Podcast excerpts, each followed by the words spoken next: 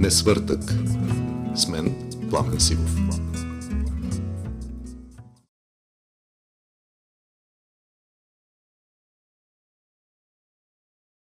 Раждането на вярата е една тема, която е в някакъв смисъл забулена с, с тайна, защото става дума за тайната на личността. В нейните пределни основания личността е среща между, между човека и Бога. Тази среща се случва в тишина, случва се в една интимност, която много трудно може да бъде артикулирана пред външни хора. В този смисъл въпросът за това как човек се е срещнал с Бога винаги е малко насилнически, да го кажем. Има някакъв вид насилие в това да се опиташ да предадеш тази изначална тайна на срещата на човека с Бога. И тук нещата, разбира се, се разпадат на хиляди, милиони лични истории, различни видове опитности. Всеки човек има уникален опит от първите глътки вяра, които е поел, като майченото мляко. При някой това се случва в детските години, с всички окраски, свързани с детската възраст. При някой това се случва вече в по-зрял момент в живота, с съмненията, с лутанията, понякога с някакви трагични падения и ставания. При някой това се случва непосредствено преди смъртта. И понеже срещата с Бога се случва в толкова различни моменти на, на живота. Всеки разказ е уникален, всеки разказ е различен. При всички положения няма рецепта за това, няма единен разказ, няма модел, има милиони лични, лични свидетелства. Когато аз изпомням за моята среща с вярата и с Бога, се връщам назад, може би вече около 30 години, защото аз повярвах, когато бях така на около 20. При мен срещата беше предшествана от четене на книги и това беше характерно за цяло едно поколение, което влезе в църквата в началото на 90-те, малко след промените. Започнах да чета богословска литература или по-скоро религиозно-философска литература още в гимназиалните си години. Това съвпадна с първите години на перестройката в Съветския съюз, когато в България навлезе много руска религиозна литература, философска предимно, чрез една тогава възраждаща се хуманитарна преса в Съветския съюз. И си спомням как като гимназист, като ученик се редях по тогавашните репове, за да си купя литературна газета, различни други списания и вестници, в които излизаха всъщност първите възродени текстове на, на големи руски религиозни философи, Фьодоров, Соловьов, те бяха една голяма плеяда. Тогава не съм имал филтър, не съм имал критерии да различавам чистото богословие от други неща, а човек много лесно може да се обърка в една такава ситуация. Но това, което ми остана от този период, според мен е едно усещане за, за нещо много голямо, за нещо много свързано с някаква пределна тайна за, за света и за, и за битието, за живота, за човека. Нещо, което не бях срещал в това, което ни се преподаваше в училище тогава по, в часовете по, мисля, че имаше етика или някакъв такъв предмет. Един от първите текстове, които си спомням, беше един текст на Бердяев. За първ път всъщност думите Бог, сътворение, грехопадение, изобщо всичко това, което аз свързвах с някаква безкрайно старчески един вид нагласи, защото свързвах религията и вярата с нещо, което е предназначено за, за възрастни хора, за хора без особено образование, просто така бяхме възпитани. За първ път тогава всъщност видях тези думи употребени в такъв сериозен контекст. Нещо, което така дълбоко ме настрой в един режим на очакване, режим на, на някакъв стаен дъх пред тайната не мога да кажа, че тогава съм бил вярващ, в никакъв случай. Тогава просто започнах да проявявам чисто умозрителен интерес към, към тези теми, които бяха част от някакви мои по-скоро философски интереси. Не мисля, че съм си задавал някакви въпроси, свързани с вярата тогава, качеството ми на невярващ. По-скоро си задавах въпроси за това, което всеки се задава. Какъв е смисъл на всичко, къде отиваме, откъде идваме, и сегашните ми отговори са доста повече и доста по, според мен, нюансирани. Но така или иначе, Когато започнах с тези интереси, това постепенно някакси потъна в мене и след това за няколко години стигнах вече до етапа, когато можех вече да коленича и да, да се обърна към Бога с ти. Това е всъщност момента, в който аз в личната си история съм преживял това, което се нарича обръщане или повярване. Но до тогава минаха няколко години и тези години бяха свързани освен с четенето и с срещи с хора които вече бяха вярващи. Това, това според мен е доста важно, защото да, може би в нечи лични истории четенето е напълно достатъчно като самостоятелно занимание човек да стигне до, до Бога и до вярата. При мен обаче някак си не беше достатъчно и затова Бог ми изпрати най-вероятно хора, с които се срещнах и с които можех да общувам и които без да са си давали сметка за това са ме окоръжили в тази последна стъпка това коленичене и изповядване, което всъщност е и самия акт на вярата. При мене се случи по време на първата ми молитва. Аз бях в една протестантска общност. За първ път така влязах в вярата, чрез протестантски приятели. Просто така се случи в живота ми. И тогава видях всъщност за първ път хора, които се молят лично. При това млади хора. До тогава образа на молещия се човек за мен беше свързан с, пак казвам, някакви занимания за възрастни хора, за които живота вече е отминал и това е някаква форма, да се казва, на социализация. Когато видях млади хора да се молят искрено, на глас, открито, пред, пред другите, за мен това беше, може би, първия пример на, на изповядване на вярата. А според мен, първите ми такива опити за молитва са били свързани с подражание, подражателни. Просто за да се впише в някакъв контекст, най-вероятно човек може да намери много психологически обяснения, но постепенно, според мен, този модел на личната молитва потъна в някакви по-дълбоки мои пластове, доколкото ги имам. И според мен постепенно започнах да, да осъзнавам това, което ми се случва. Това се впадна и с някакви, как да кажа, може би не мистични в този така най-дълбокия, възвишен духовен смисъл, но някакви събития в живота ми, които също по някакъв начин свидетелстваха. Имал съм такива моменти, когато съм чел Библията, когато просто прочетеш някакъв текст, изведнъж нещо в тебе се намества. Дори не можеш да го обясниш какво точно, какво точно се случва. Едно усещане в конкретна минута, в конкретна секунда, когато един кратък пасаж от Новия завет или от Стария завет, нещо в тебе се променя. Има една такава мисъл, не ние четем Библията, тя чете нас. Това го изпитах по някакъв начин. Това променещо въздействие на, на Словото върху, върху душата. И в един момент разбрах, че когато коленича и се моля, вече заставам наистина пред, пред живия Бог. Това е неповторимо, не, не, несравнимо, несподеляемо усещане, което обаче, когато вече започне да се практикува в, в общност, задава канавата на по-нататъчното ти развитие като вярващ. Много скоро, всъщност аз усетих, че тази протестантска община, в която бях попаднал, не е мястото, където тази моя вяра се, се изразява най-добре и най-пълно.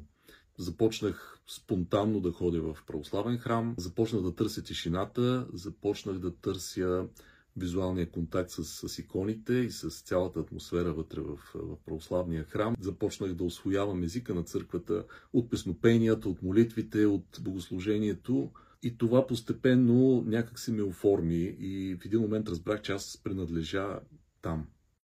Това беше някакъв разрив с всичките ми приятели, с цялата ми среда, но слава Богу, не се получи някакъв разрив на лична основа. И с много от тези хора аз запазих много добри отношения и до сега дори. Но ето да се върна пак към началото на въпроса. Тези стъпки към Бога са лични, те са двустранни, така че когато в един момент усетиш, че към твоите стъпки от другата посока и върви и, и самия Бог, върви другия, може би тогава всъщност става истинското обръщане – когато вече не възприемаш пътя си във вярата само като някакъв личен твой път, а като процес на среща. Може би това усещане за среща в вътрешната стайчка на сърцето, което може да се проточи този процес дни или години, един Бог знае за всеки как е най-добре, това е всъщност началото на, на духовния път.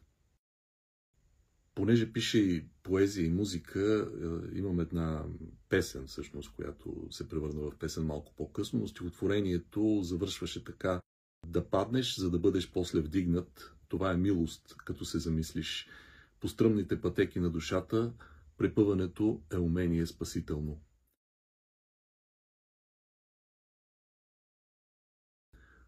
Препъването и падането и ставането са естествена част от християнския път. За разлика от така, някои протестантски общности и виждания, където се твърди, че веднъж повярвали, ние сме спасени и някак сме абсолютно иммунизирани от бъдещи грехове. Познавам протестанти, които преживяват вярата си по този начин, колкото и да е странно от сегашната ми гледна точка. Православието Просто ни се дава път за преодоляване на греха, но той не ни е гарантиран, тъй като е свързан с нашата свободна воля. И, и тези падения по пътя са абсолютно интегрална част от духовното ни развитие, от е, еволюцията ни. Имаше една мисъл. Свидетелствайте по всяко време и на всяко място и дори използвайте думи в крайен случай. Тоест думите са в, в крайен случай. Думите проповедта от гледна точка на нас, които сме обикновени мирени, е нещо, което идва на втори и трети план. Първото, което можем да свидетелстваме като средство, това е поведението ни, живота ни, изборите, които правим. Единствено това има значение като някаква форма на истинско свидетелство. Не мисля, че има някаква обща рецепта. На първо място, едното ходене в църква с детето няма да го опази само по себе си. Да, църквата е защитено пространство, църквата е благодатно пространство. При всички положения има огромна полза за детето. Други въпрос е по какъв начин това нещо се случва в семейството. Дали детето го усеща като задължение, дали го усеща като ритуал, дали го усеща като наистина форма на съвместност, форма на заедност на семейството с други семейства, с Бога, с църквата в един по-общ план. Това са вече тънки и деликатни психологически неща, които всяко едно семейство някакси трябва да, да има чувствителност за тях. Може да не ги артикулира, може да не ги изговаря така рационално, но при всички положения според мен е важно да, да се предпази детето от това да възприема църквата като едно задължително бреме, което му се случва в неделя. Едни задължителни разговори, които се случват в неделя. Задължителна лексика, която то ще слуша в неделя. Неща, които много лесно след това естествения бунт на тинейджера срещу авторитета, който се случва винаги, неизбежно в един определен етап от психологическата емансипация на детето от, от родителите, от авторитетите и така нататък, когато то търси себе си, когато изгражда собствената си идентичност, това нещо може да се обърне в бунт, в отричане и в търсене на точно обратното. Само за да докажеш, че ти можеш да бъдеш независим от всичко това, което ти се е случвало в неделя и да го отречеш до край. И аз видях, за съжаление, в децата на мои познати, с които, които израснаха покрай нас, които израснаха в църквата, точно такъв бунт, който в крайна сметка ги извади от църквата задълго. Не знам дали за винаги, Бог знае. Но в крайна сметка те отпаднаха и престанаха да се преживяват като християни. И това е нещо, което се случва на много християни родители, на много такива. Дали се случва за добро, не знам, защото когато едно такова дете, пораствайки през бунта, през отхвърлянето, през излизането от църквата, ако то се върне по някакви свои житейски причини и духовни, това връщане вече е много по-силно, много по-истинско, много по-дълбоко. Ако детето остане заедно с родителите си и продължи своята църковност без някакви особени сътресения, в това също има нещо хубаво, защото то може да расте в един по-гладък, по-свързан с по-нормална атмосфера порядък. Така че няма, няма някакво единно правило, но това, което се случва наистина в сегашния свят, че това, което ти наричаш злото, което е много така, разбира се, общо определение, но става въпрос за всички послания на мерзост, на сексуализация, на бруталност, на жестокост и на всички тези неща, които социалните медии и съвременните технологии Те не ги произвеждат, те просто ги мултиплицират успешно. Те ги правят достъпни с едно кликване. Нещо, което преди, преди тези технологии, естествено пак е било в наличност, но човек е бил по-защитен просто защото е живял по-изолирано в, в този смисъл. Сега всяко едно такова зло, послание и така нататък става толкова лесно достъпно, толкова масово се предава от човек на човек, от телефон на телефон. Всъщност това ни ужасява, тази достъпност. Аз по-скоро съм оптимист в това отношение, защото смятам, че човешката общност и човешката личност имат свои естествени съпротивителни сили спрямо това. Също така вярвам, че Бог използва дори злото, за да прави добро. И колкото и да е парадоксално, мисля, че имаше една мисъл на, на Робърт Пен Лоран беше, че ние сме длъжни да правим добро от злото, защото няма от какво друго да се прави. Да, светът е паднал, светът лежи в зло, това е факт от грехопадението на сам и нищо по-различно не ни е обещано за, в рамките на нашия живот до второто пришествие да, въплъщението и възкресението променят космоса в посока на това, че всеки един от нас получава индивидуалната възможност да се бори с това зло. И това е, това е основата на нашето спасение. Но така или иначе злото продължава да съществува.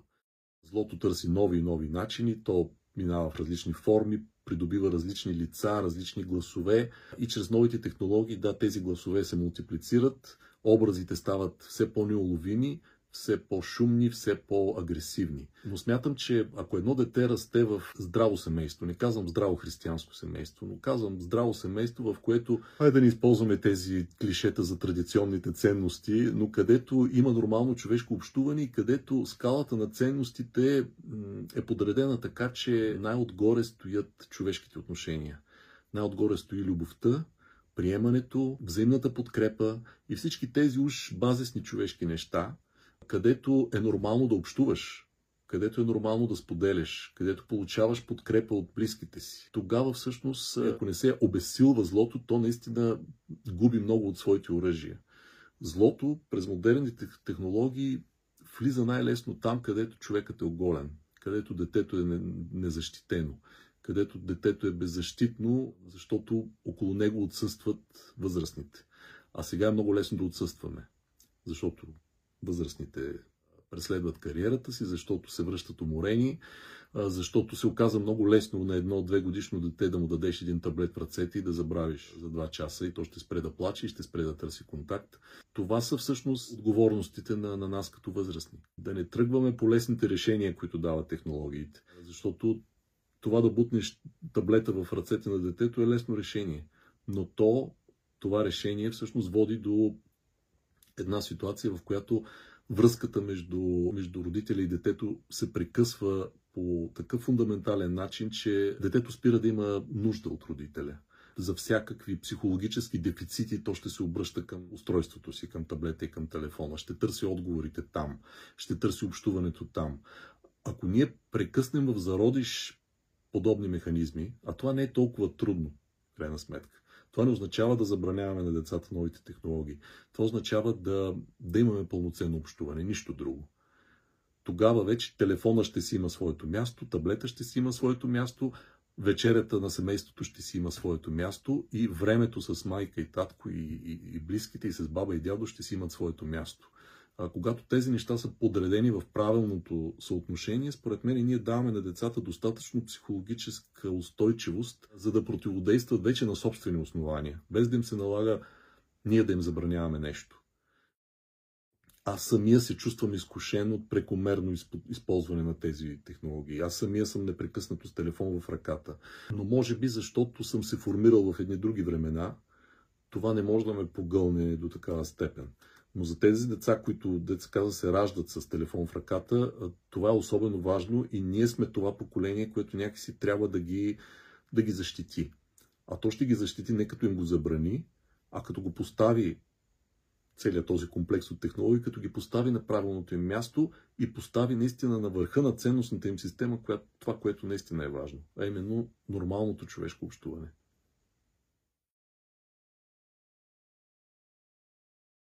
Пак се сещам за, за един свой стих, където казвам последни ще са времената, както винаги.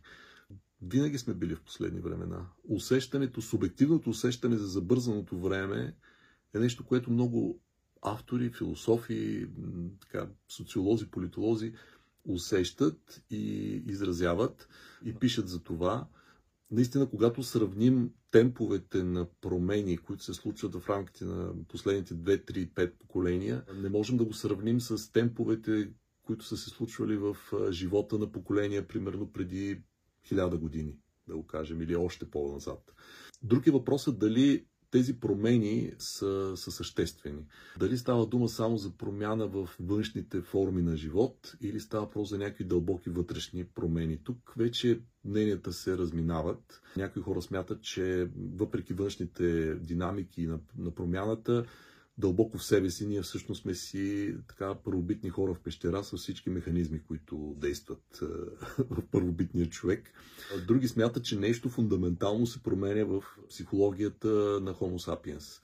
Наистина, е, лично, лично моето усещане е, че отново имам някакъв оптимизъм, дълбок, не знам откъде идващ, че човекът е адаптивно същество. Той, той, се, той се приспособява към, към средата, запазвайки основните измерения на своята човечност. И дори тези технологии са вече съвсем модерните неща, свързани дори с трансхуманизма, с трансплантации, с изкуствени органи и така нататък. Някои от тях наистина са опасни, но повечето колкото да изглеждат страшни, мен чак толкова не ме, не ме плашат, защото смятам, че доколкото има възможност човек в един такъв свят да проявява великодушие, да проявява саможертва, да проявява всички тези неща, които са част от християнския светоглед и християнската умонагласа, не всичко е загубено. Нещо повече. Вярата, колкото и да се променя външния свят, ще намира своя път да се проявява в живота на, на новите поколения. Може би по начини, по който ние не можем да си представим в момента и ще се изразява по начини, които за нас ще изглеждат странни. Например, може да има някакъв вид геройство в, в социалната мрежа, може да има някакъв вид християнско свидетелство през TikTok, за който аз не мога в момента въобще да, да помисля, че, че е възможно и че има някаква стойност, но ако тези деца са в, в тази среда, ако тези деца са в виртуалното пространство и това се запази като начин на живот по-нататък, като в момента мисля, че няма да, да се промени. Ще се появят и нови форми на свидетелство, нови форми на мъченичество, нови форми на социална смърт и на социално възкресение, на, социална, на социално изповедничество. Говоря социално смисъл на социалните мрежи и на тази нова свързаност, която в момента така идва с, с тези технологии. Нещо, което на хората от нашето поколение ще изглежда абсурдно. И аз понякога си мисля за покойния ми дядо, който почина преди много години, понеже той беше електротехник, понякога си мисля дали той би разбрал, ако почна да му обяснявам какво се занимавам примерно днес. Как, примерно, пускам постинг в Инстаграм, нали нещо. Той това не би го разбрал на фундаментално ниво. Защо го правя и какво е съдържанието на това мое действие. Тоест, може би, ние няма да можем да разберем какво правят нашите деца или нашите внуци един ден. Няма да можем да, да, да разберем начина на им на изразяване, начина им на, на общуване и всички тези неща, но ако можем да разберем етическата страна на това поведение, ако можем да разберем изборите, които правят, ако можем да говорим с тях за тези избори, това ще бъде напълно достатъчно, за да осъществим някакъв плавен преход между поколенията, които вече започнаха наистина да да се сменят с тази скорост, за която ти говориш, за тази промяна в начина на живот и в условията на живот, които на нас не изглеждат плашещи. Не бих правил такива капсули на времето, защото няма да мога да кажа нищо повече от символ вероюто. А то символ вероюто се надявам да бъде достъпно тогава. Все някъде в дебрите на, на интернет тогавашния, както и да се нарича, ще може да се види това символ верою. Единствено, което се надяваме е човечеството да не, да не изпадне наистина в пред човешко състояние, защото това е един вечен риск да не се върне в предцивилизационно, предкултурно състояние. Не сме застраховани от това. Както и да се развива цивилизацията, каквито и провали да отбележи човечеството в бъдещите десетилетия и столетия, мисля, че място за вярата винаги ще има. И хората ще я откриват по уникален начин, ще продължи да бъде уникално човешко преживяване, фундаментално човешко преживяване. Аз моите времеви капсули си ги правя във формата на песни, примерно. Това са моите капсули. Ако, ако след, не да знам, айде да не е 100, ама след 20-30 години някой попадне на някоя моя песен и нещо му трепне, това за мен ще е напълно достатъчно, защото аз там съм казал нещата, в които вярвам. А от, оттам нататък напълно ми е достатъчна тази вяра, че, че портите адови няма да наделеят на църквата. В крайна сметка, каквото и да се случи, двама човека да останат, които да бъдат църквата, това ще е напълно достатъчно да се случи второто пришествие и всеобщото възкресение и съдния ден и всички тези неща и в крайна сметка светът да се преобрази отново. Така че в това отношение нямам някакви апокалиптични страхове. Имам опасения, да, знам, че има такива рискове, знам, че нещата могат да станат много страшни. Предчувствията на всички антиутопии са реални, напълно, напълно оправдани. Но в същото време надеждата ми за по-добро не е някакси неизкоренима в някакъв смисъл. Аз, между другото, съм израснал като ученик, четях много фантастика. И сега си давам сметка, че видовете фантастика, така, видовете утопии, които съм чел, някакси се промениха с времето. Аз съм израснал с утопиите на автори, които си представяха наистина светло бъдеще. След това започнах да чета много и антиутопии, тези, които се представят изключително мрачно бъдеще и изключително тежки времена в бъдещето. Сега като че ли фантазиращото човечество, фантазиращата част на човечеството или изобщо вкусовете по отношение на бъдещето са по-скоро апокалиптични и по-скоро антиутопични.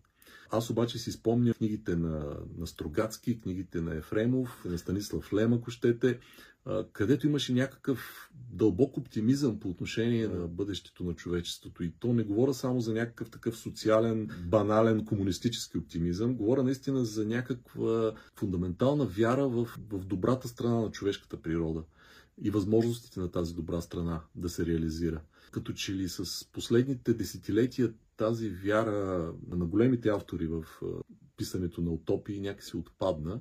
И това, което в момента се, особено пък което се тиражира като масова култура по отношение на утопията и представата за бъдещето, е по-скоро антиутопично, по-скоро страшно, по-скоро апокалиптично. По-скоро човечеството сега е по-склонно да се страхува и да трепери за бъдещето, отколкото да, да фантазира, ако щете и лекомислено, да фантазира за нещо добро.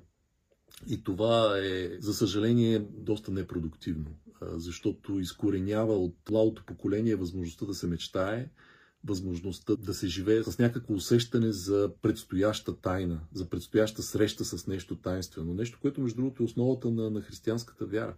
Това предчувствие за срещата с пределната тайна на света. И то светло предчувствие, а не мрачно. Това е нещо, което според мен много ще затрудни следващите поколения да се срещнат с Бога защото тяхната представа за, за тайното и за пределното и за бъдещето, защото те нещата са свързани в психологически план, е мрачна. Мрачна, вулгарна дори, брутална. И това е, това е някаква опасност, за която може би особено родителите трябва да си дават сметка и да насочват децата си и да четат такива книги или пък по някакъв начин чрез разговори, чрез модели на поведение да се преподава нещо друго освен чистата наслада от потреблението. Защото пък тази чиста наслада от потреблението, като че ли в момента е основното педагогическо послание, което децата получават. В някакъв смисъл са прави тези, които казват, че няма начин да не се помолиш и да не получиш, защото то това ни е казано, нали? Искайте и ще, ще получите, чукайте и ще ви се отвори. Но нека не забравяме, че пределната истина за вярата предполага среща на две свободни личности. Едната е нашата малка личност и другата е тази свръхличност на Бога. Абсолютната личност. Но и двете личности са напълно свободни. Бог ни среща воден от любовта, ние също се опитваме да, да се срещнем с Него, но, но нещата не са механични и не опират само до искане. Не опират само до ето аз казвам на Бог моето желание и той, понеже е длъжен като любящ, да ми отговори според искането ми. Това всъщност принизява идеята за среща между две личности. Защото ние помежду си като личности не си общуваме по този начин. Когато обичаме някой и искаме нещо от него, ние не очакваме той да го направи по задължение, а дори да не го искаме, очакваме от него отношение на любов, в което той ще бъде всеотдаен. Това обаче, когато го пренесем в вярата, означава, че нашия фокус трябва да бъде върху това да не загубим модела на отношението. Това е като че ли най-важното. Не толкова да разсъждаваме върху механиката на тези отношения, кой какво дава и кой какво получава, а да се концентрираме върху това, че всъщност става дума за, за среща на две личности, едната от които безусловно обича, безспорно обича, и това е Бога.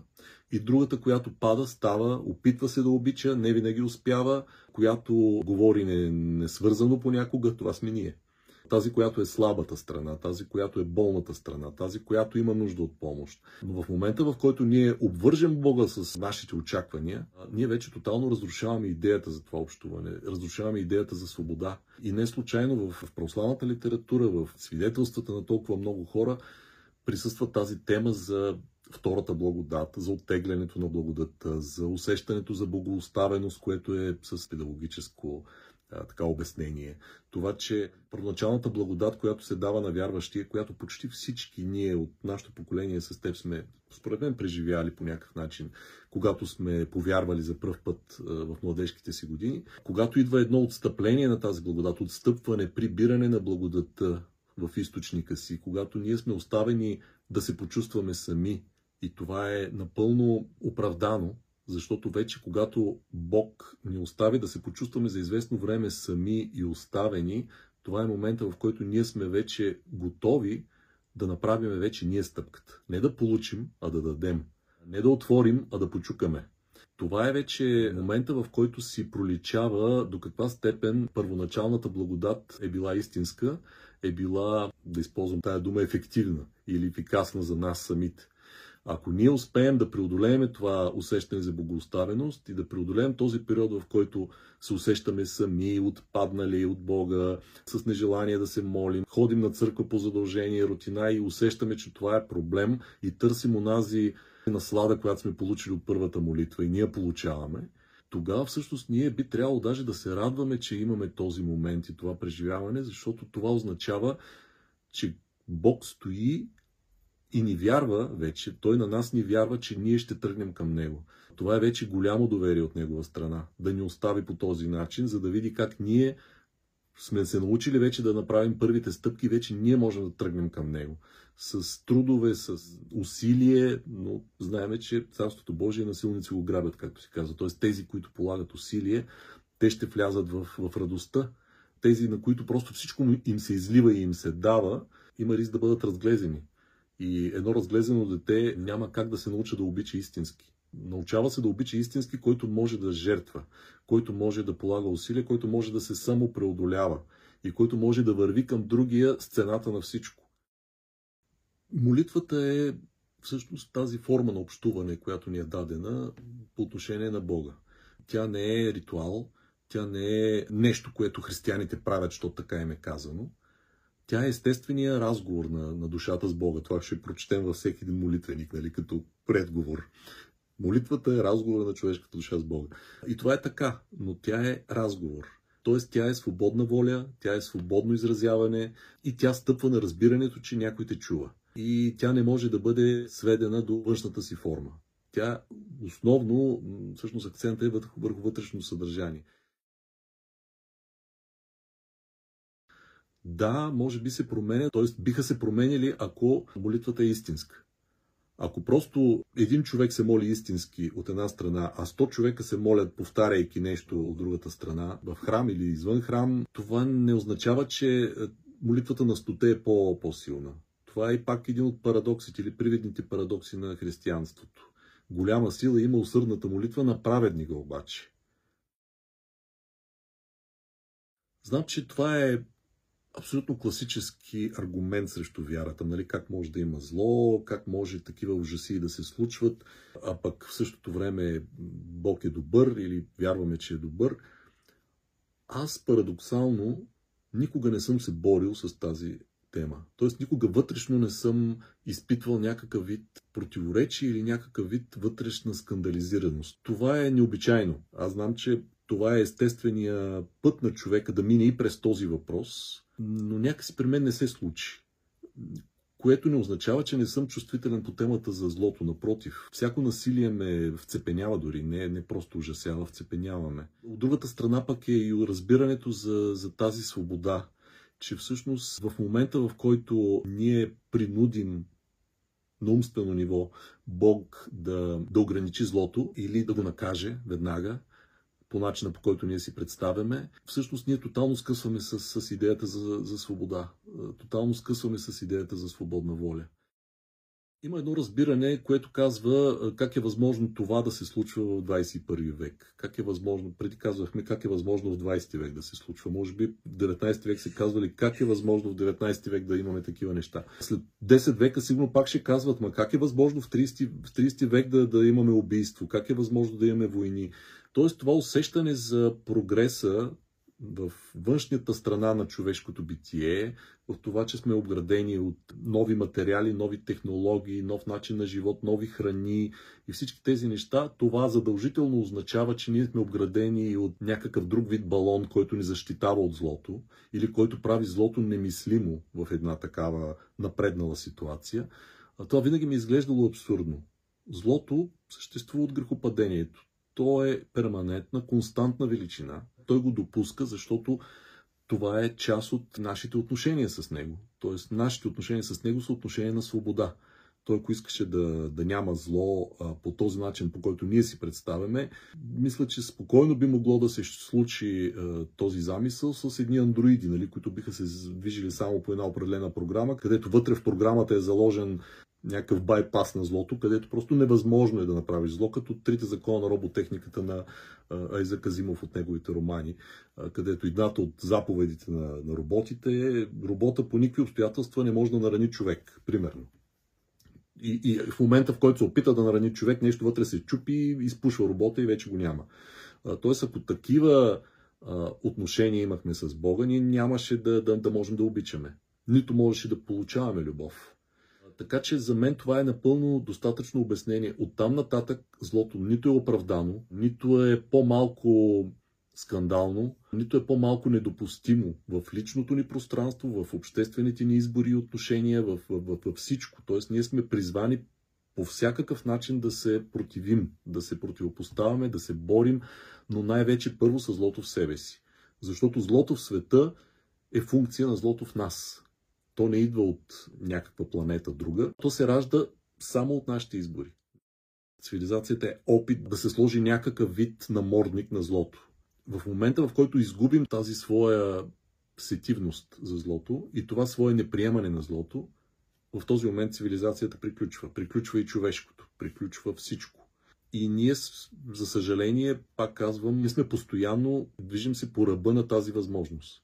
Постоянно сме заплашени от ситуация, в която злото става вече все по-приемливо, формите му стават все по-неуловими, а нашите способности да му се противопоставим като индивиди и като, и като общности, независимо дали става въпрос за семейна общност, за национална общност, за политическа общност, расова или каквато щете, стават все по-малки, все по-трудни.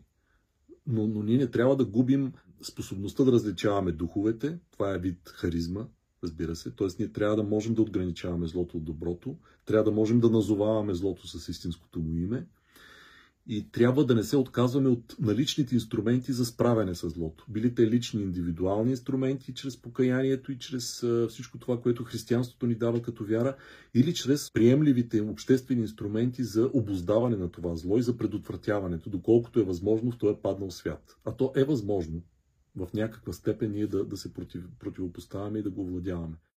Другата крайност и рискът от това да изпаднем в напълно напразен утопичен модел на това, че всъщност раят на земята е възможен с наши усилия, това също е вид изкушение.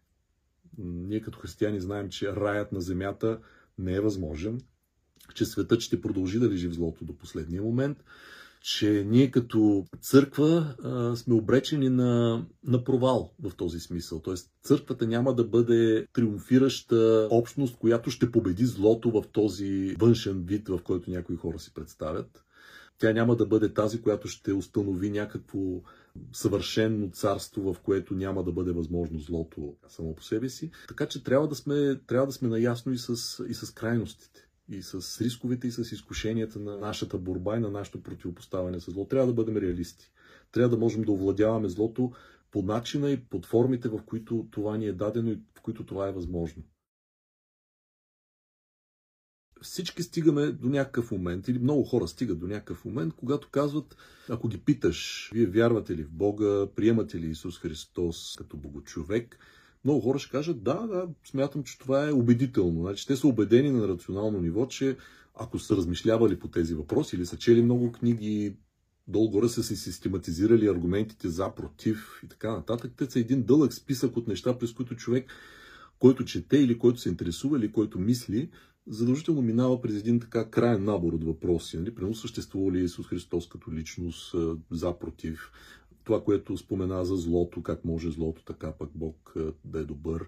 Тоест има един такъв набор от въпроси, през които човек понякога минава и в един момент казва, да, аз съм съгласен с това, което учи църквата. Църквата дали ми казва тези неща, казва си аргументите, аз съм си ги претеглил вътрешно аргументите и смятам, че да, има Бог, изповядвам в този смисъл символа на вярата, вярвам в него, т.е. приемам го за истина, но от този момент на рационалното приемане до, до, до вътрешното обръщане, в което вече ти наистина започваш да се молиш на Бога, в който си повярвал, има едно неизследимо пространство. Има едно местенце, един период от време, едно вътрешно пространство, което е тъмно, което е мътно, което не е, не е много ясно какво се случва. Поне при мен беше така.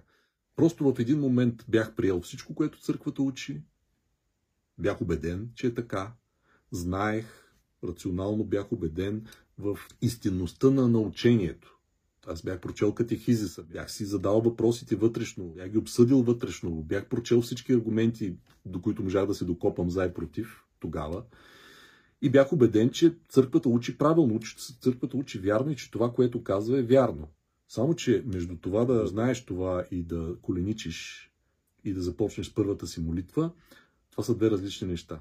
И аз мога да кажа, да, имаше при мен някакво, може би година-две между тези две неща. Между приемането всичко, което църквата учи, до това да коленичи и истински да се помоля.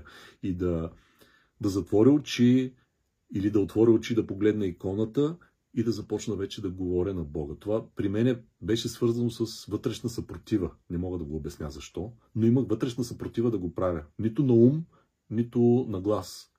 В един момент ми се случи и слава Богу. И оттам нататък вече е въпрос на натрупване. Вече пак, е, пак започва нов път, нов, нов, нов етап на пътя. Започва, започват други проблеми, започват други въпроси, започват други тързания, други падания и други ставания. Но, но вече си на друго място, вече си в, в друга стайчка, вече си в нечия компания, вече не си сам.